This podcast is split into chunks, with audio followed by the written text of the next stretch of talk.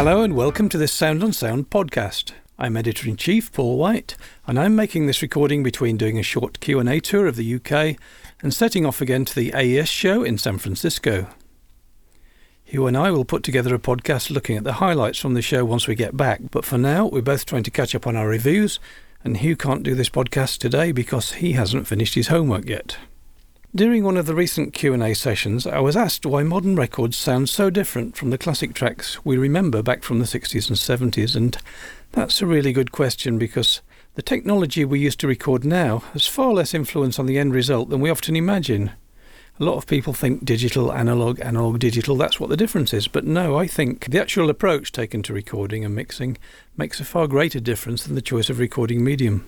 The limited number of tracks available during the early days of recording meant that the majority of records were made by capturing complete performances, sometimes augmented by vocal overdubs and added solos, but by and large it was a band playing in a room.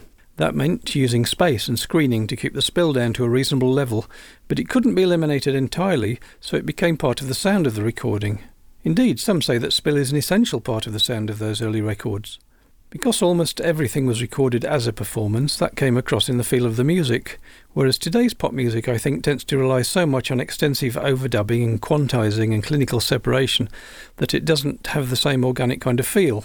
Another consequence of the limited number of record tracks was that if you needed a double track sound, you might get two or more session players in to perform the same part. Phil Spector was known for this approach, of course, with up to three grand pianos and a host of guitar players on the same session. That sounds far bigger and more organic than trying to fake it all using plugins. A further difference between modern and older recordings is in the approach to mixing. Today, everything often rides on the back of a very loud drum track, whereas on a Phil Spector record, for example, the tambourine might be louder than the entire drum kit. The groove came from the way everyone played together, not from having it beaten into your skull by brute force.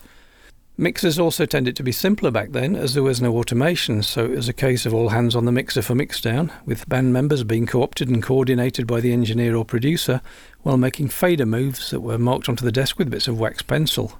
If you got it wrong, you had to do it again. At the end of the process, mastering was essentially uh, what was needed to make the records play reliably on vinyl, so there were no extravagant levels of bass and far less overall compression. The result was that you had records with more dynamics and though subsequent CD releases often sounded far worse than the original vinyl, I'm sure this was more to do with attempts to digitally remaster the material to make it sound louder and brighter than to any technical shortcomings in the CD format. And now some questions from our readers. A number of our readers have asked us whether we think that modelling equipment sounds as good as the real thing. Well, as our politician friends would say, that isn't really the question you should have asked. Often, what you really need to know is whether the software model is more appropriate to use than the real thing. After all, a software model of an existing piece of analog gear might provide a very close approximation, but the real thing is always going to be, well, more real, because that's the goal the software is trying to chase. Of course, there has to be another reason for choosing software emulations other than the cost. Where the software emulation is so close that in the context you intend to use it, nobody will hear the difference, then the convenience of something like a plugin that needs no cabling and where the settings are stored along with the song uh, becomes very valuable. Similarly, a model guitar amplifier might not quite sound like a Marshall stack running at full belt, but if you're recording in a flat or you've got neighbours, then the modelling approach might just let you get adequate results without starting a war. On the other hand, if you have the space and noise isn't an issue, then I'd go for miking the guitar amp every time. Much depends on the results you're trying to achieve because surely it's just as important that your model amplifier or processor sounds musical as it is that it sounds exactly like what it sets out to emulate. In other words, will it help you make great sounding music? If it does, then perhaps the absolute authenticity isn't the main criteria. This next question crops up very regularly and generally goes along the lines of why do you always suggest facing the speakers down the long axis of a room in a typical home studio? This is usually asked by people who would find it more convenient to have the speakers firing across because they've got more room for their keyboards and that kind of thing. There are a couple of reasons for this, which apply in particular to smaller rooms of the type used in a domestic studio, maybe a converted garage or a bedroom, for example. When the speakers fire across the width of a small room, the modal bumps and dips in the frequency response tend to be significantly more pronounced than when firing the speakers down the length of the room. We've also noticed that these bumps and dips tend to vary quite dramatically as you move away from your usual mixing position if you're firing the speakers across the room.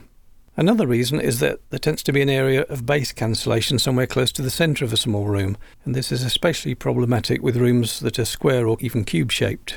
When working across a smaller room, the placement of the desk and the monitor speakers often means you end up with your chair close to the centre of the room, and that's where all the low end seems to vanish. And a natural consequence of this is that you're going to start adding more bass to your mixers, and then when you play them in a decent room, they're going to sound too bassy. Of course, some acoustic treatment will always be required to get the best from a room, and regardless of which way you face the speakers.